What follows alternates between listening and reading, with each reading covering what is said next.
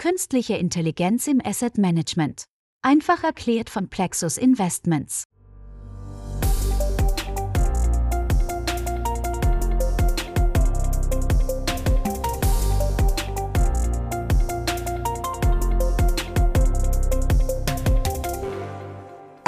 Die Stimme der Dame gefällt mir. Es ist übrigens eine künstliche Intelligenz, die Sie in jeder Podcast-Folge ganz am Anfang hören. Liebe KI-Interessierte, haben Sie das erkannt?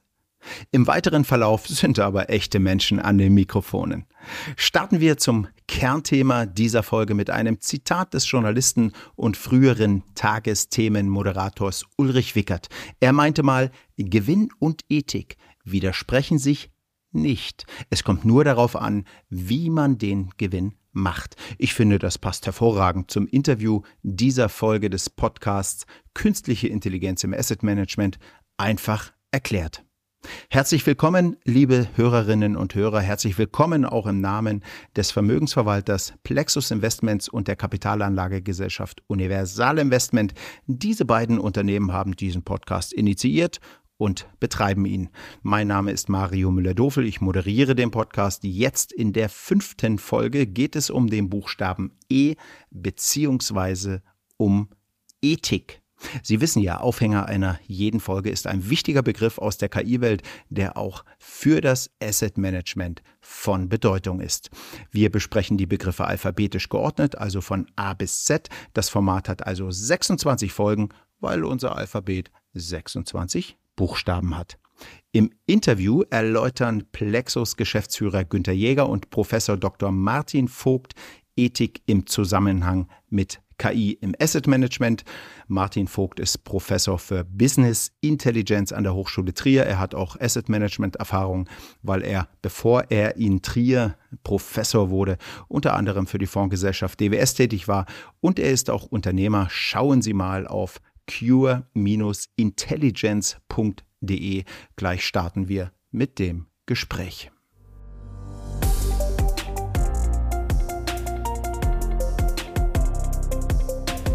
Guten Tag, Herr Vogt. Sie waren schon in den Folgen A und B zu den Begriffen Artificial Intelligence und Big Data dabei. Klasse, dass Sie dem Publikum nun auch Ethik näher bringen. Guten Tag und vielen Dank. Und ich begrüße Günter Jäger, den Geschäftsführer von Plexus Investments, der in jeder Folge dabei ist, Gastgeber und Stammgast sozusagen. Hallo, Herr Jäger. Hallo, schöne Grüße aus dem Fürstentum. Herr Professor Dr. Vogt, fangen wir mit Ihnen an. Meine erste ganz grundsätzliche Frage lautet, was ist Ethik? Ethik ist zunächst eine philosophische Disziplin, die das sittliche Verhalten des Menschen zum Gegenstand hat. Das ist relativ schwierig, finde ich, zu verstehen. Was ist genau sittliches Verhalten? Was bedeutet das? Und es hm. gibt ein wunderschönes Beispiel, das das erklärt. Und zwar ist das ein Satz, die gierige Portfoliomanagerin betrügt einen Anleger um sein Geld. Jetzt ist die Frage, warum ist das Verhalten nicht gut? Warum ist das nicht sittlich? Und das Ganze kann aus verschiedensten Perspektiven betrachtet werden. Das erste ist, die Portfolio-Managerin ist gierig. Wenn man nicht gierig wäre, nicht eifersüchtig, nicht neidisch, sondern er würde tugendhaft leben, Tugendethik, die geht schon zurück auf, bis auf Aristoteles, dann wäre das nicht passiert. Das zweite ist, man könnte sagen, dass es dem Anleger jetzt schlechter geht. Das nennt man Utilitarismus man soll sich so verhalten, dass der Nutzen, die Zufriedenheit, das Glück möglichst maximiert wird für möglichst viele Leute. Und jetzt gibt es noch eine dritte Sichtweise darauf, die Handlung an sich, Betrug, Mord, Diebstahl, das sind Verhaltensweisen, die nicht gut sind. Das heißt, das Motiv rückt in den Vordergrund. Das ist das, was auf Kant zurückgeht, den berühmten kategorischen Imperativ. Man soll so handeln, dass quasi aus dem eigenen Handeln ein allgemeines Gesetz wird. Und welche Rolle spielt Ethik in der Gesellschaft oder sollte sie spielen, Herr Vogt? In der Gesellschaft müssen diese Sichtweisen, die ich eben genannt habe, möglichst abgewogen sein, ausbalanciert. Und zwar ist es so, kaum ein Mensch würde ja von sich behaupten, dass er oder sie unmoralisch handeln würden.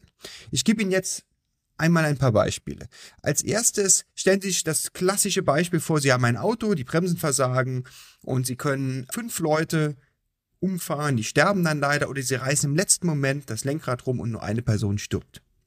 Dann würden die meisten Personen sagen, okay, besser ähm, fünf Leben einer, einer stirbt, fünf gegen eins, den Nutzen maximieren, also utilitaristisch argumentieren und ähm, gut ist. Jetzt kann man das Beispiel ein bisschen gemeiner machen. Stellen Sie sich ein Krankenhaus vor. Sie haben fünf Personen, die waren in einem fürchterlichen Autounfall verwickelt, die brauchen Organe, ein Herz, eine Leber und so weiter.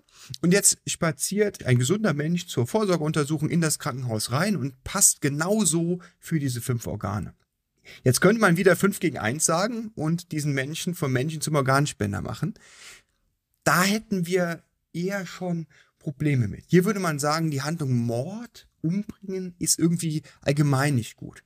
Und was bedeutet das für die Gesellschaft? Jetzt stellen Sie sich vor, wir haben ähm, einen Corona-Impfstoff oder ein, ein AIDS-Medikament und wir haben Patente dort drauf. Die sind in, in Deutschland entwickelt worden oder in Amerika, in anderen Ländern. Dadurch sind die relativ teuer und es gibt es Länder wie in Afrika, die haben relativ viel auch Corona oder AIDS, können sich das aber nicht leisten. Jetzt könnte man natürlich Diebstahl begehen geistigen Diebstahl, Patentrecht verletzen und damit das Medikament nachmachen und damit Millionen Menschen retten. Ja? Oder nehmen wir ein anderes Beispiel.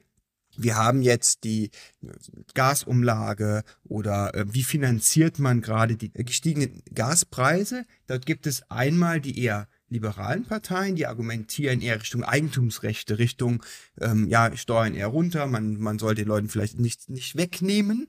Und auf der anderen Seite haben wir eher sagen wir mal, linke, linksgerichtetere Parteien, die sagen, nein, wir argumentieren utilitaristisch, zum Wohl der Gesellschaft sollten Einzelne etwas abgeben. Und diese Sichtweisen, die muss eine Gesellschaft ausbalancieren.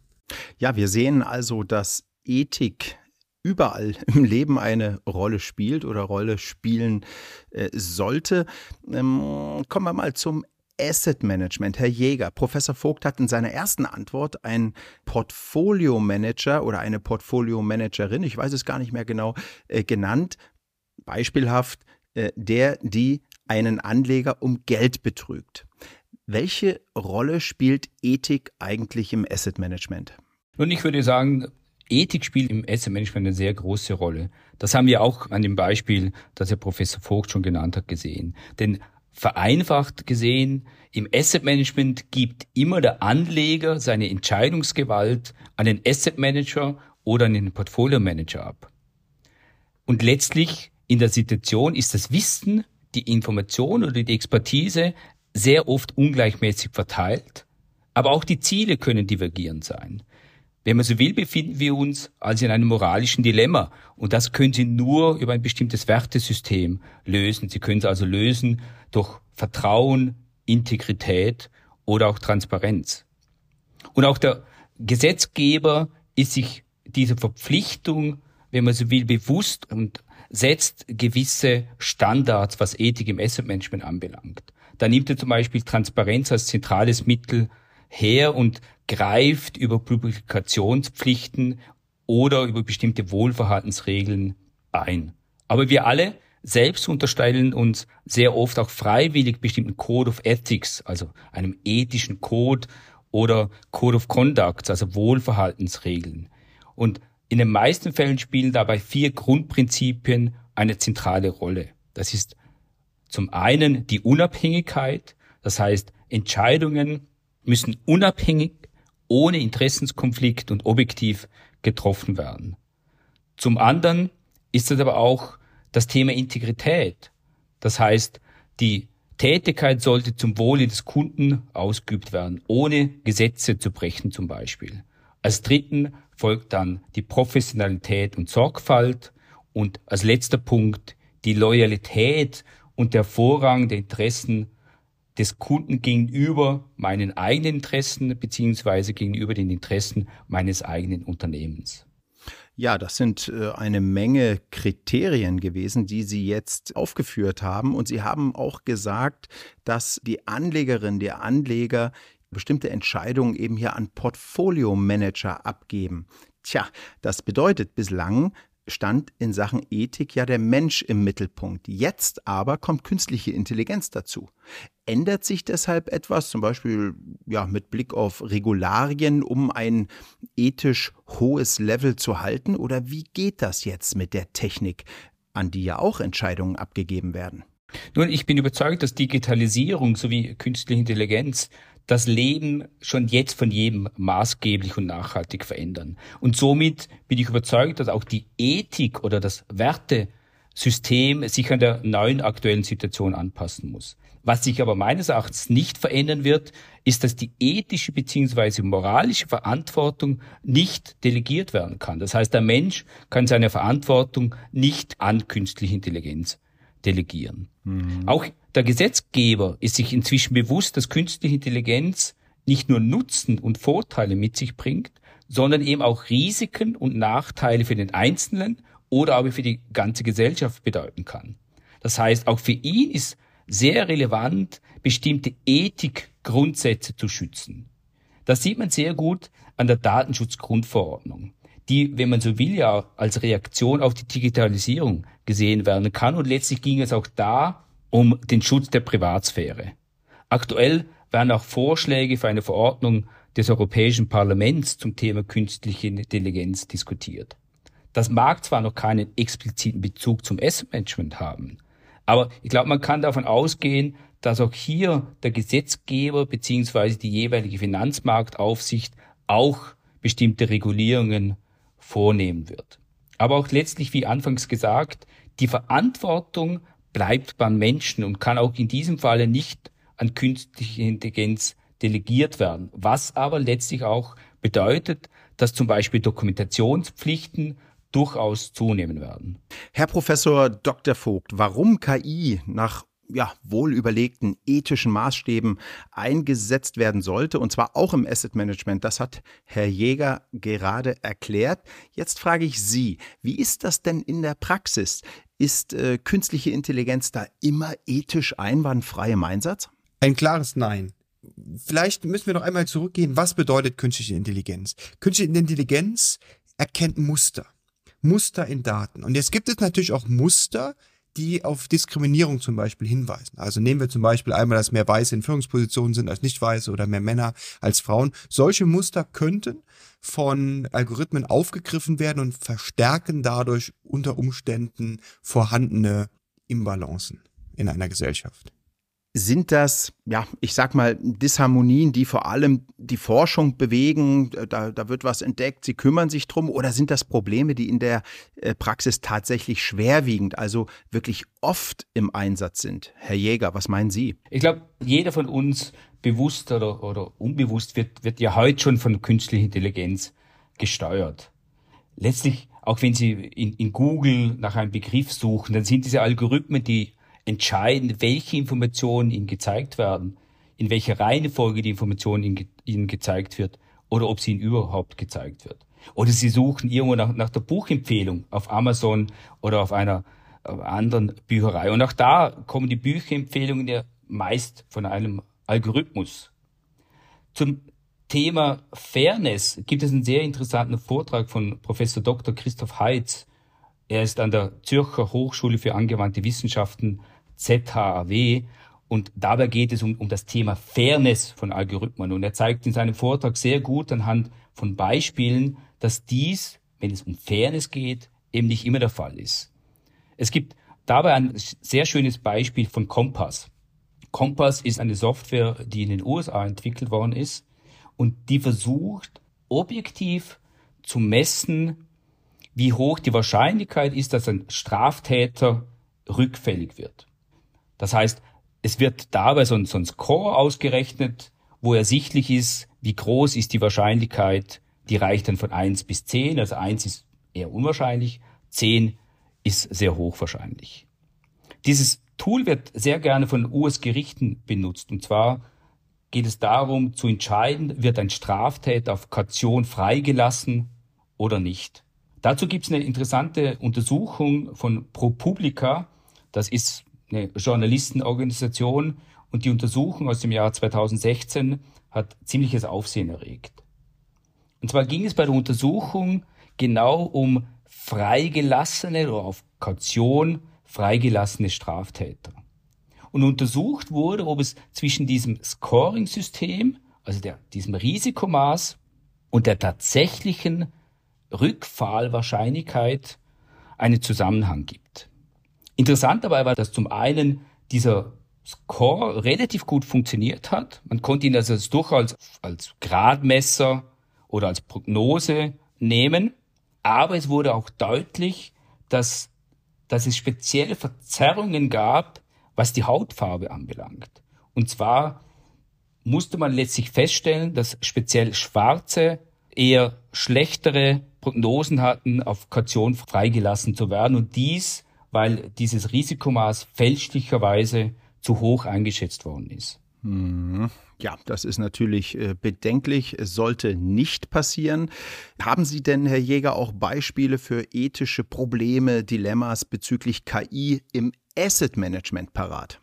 Da fällt mir natürlich sofort das, das Thema 13F an. Wir hatten ja über 13F bereits in der zweiten Folge, also um Big Data gegangen ist, gesprochen. Und zwar geht es bei diesen 13F-Filings ja darum, dass amerikanische Asset Manager ihre sämtlichen Investitionen in US-Aktien einmal im Quartal quasi der SEC melden müssen und auf einem bestimmten Portal dann veröffentlichen müssen. Genau.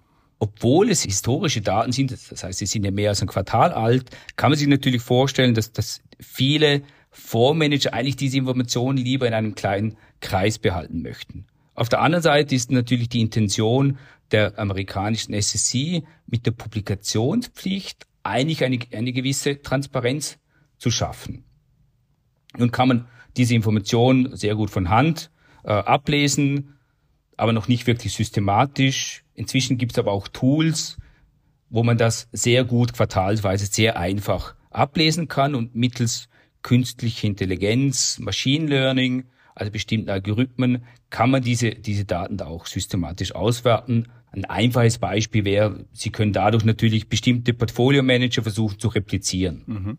Sie können aber auch natürlich mit bestimmten Algorithmen versuchen, den Anlagestil eines bestimmten Managers zu dekonstruieren, wenn man so will, und kopieren.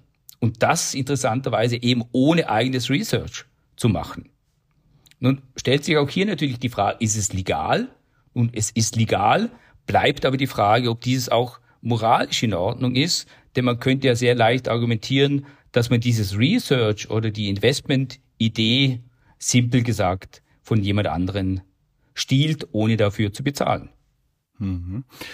Herr Professor Dr. Vogt, welche sind in Ihrer Ansicht nach die wichtigsten Ethikthemen, die Investmentfondsanbieter, die künstliche Intelligenz für ihre Investmentprozesse benutzen, unbedingt beachten sollten?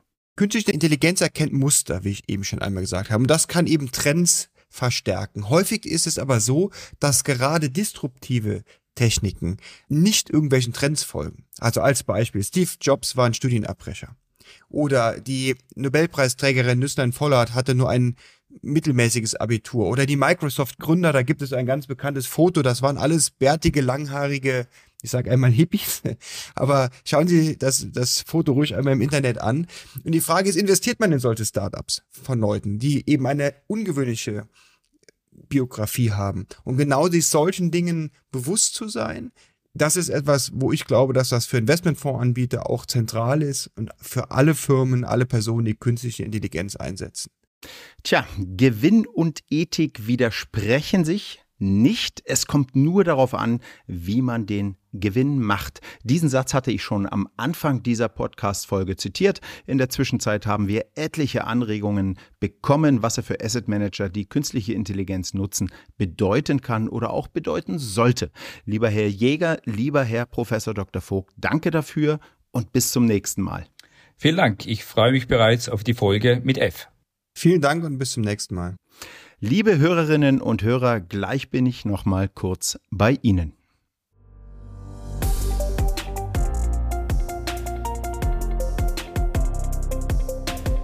Das war Folge 5 oder auch Folge E des Podcasts Künstliche Intelligenz im Asset Management einfach erklärt von Plexus Investments und Universal Investment.